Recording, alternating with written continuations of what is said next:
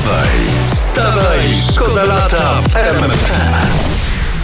Mam ważną informację dla fanów piłkarskich.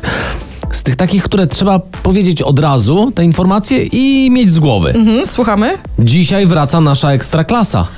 Ojej. No, No trudno, no. Jakoś musimy z tym żyć. tak każdy przez życie niesie jakiś krzyż. Wstawaj, szkoda lata w RMFFM. O. Mam e, informację, którą dzisiaj żyją portale e, informacyjne. Mąż Jadwigi Emilewicz, byłej minister, obecnie sekretarz stanu w Ministerstwie Funduszy i Polityki Regionalnej, więc jej mąż został członkiem Rady Nadzorczej jednej ze spółek Orlenu. No dzisiaj głośno o tym w sieci. Ale poczekajcie, zanim zaczniecie się czepiać, Tak. oceniać być może niepotrzebnie, pomyślcie, że może tutaj ważne były kompetencje. no. Tak, na pewno. Na pewno ma auto, Na- więc zna się na drogach, prawda? Na pewno często tankuje. Mało tego, może na stacjach nazbierał dodatkowych punktów do rekrutacji. Wstawaj, szkoda lata w RMFFM. Teraz coś z prasy i to akurat trochę temat polityczny. Minister rolnictwa Robert Telus chwalił się ostatnio, ile udało mu się zrobić przez ostatnie 100 dni swojej pracy. I fakty dzisiaj pisze, że zapomniał się pochwalić, ile jego resort rozdał nagród. Ile rozdał? No w te 100 dni 357 tysięcy złotych. No coś czuję, że od razu złapał wspólny język z podwładnymi, O, prawda? No, Może tak być. Kupił ich od razu. Wstawaj, szkoda lata w RMFFM.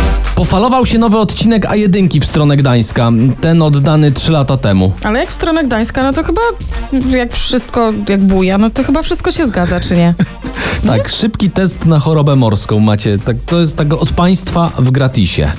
Jeśli nie będzie wam się podobało, to nie jest dobry kierunek.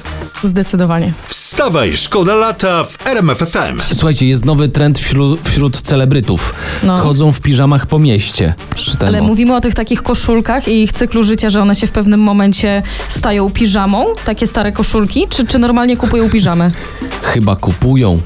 A, czyli są tacy. Prawdopodobnie, no. No ale wiadomo, no celebryci. Wstawaj, szkoda lata w RMFFM. Jeśli jesteście teraz nad polskim morzem, informacja dla was. IMGW dało znać, że najcieplejsze polskie kąpielisko jest w Łebie i tam woda ma 22 stopnie.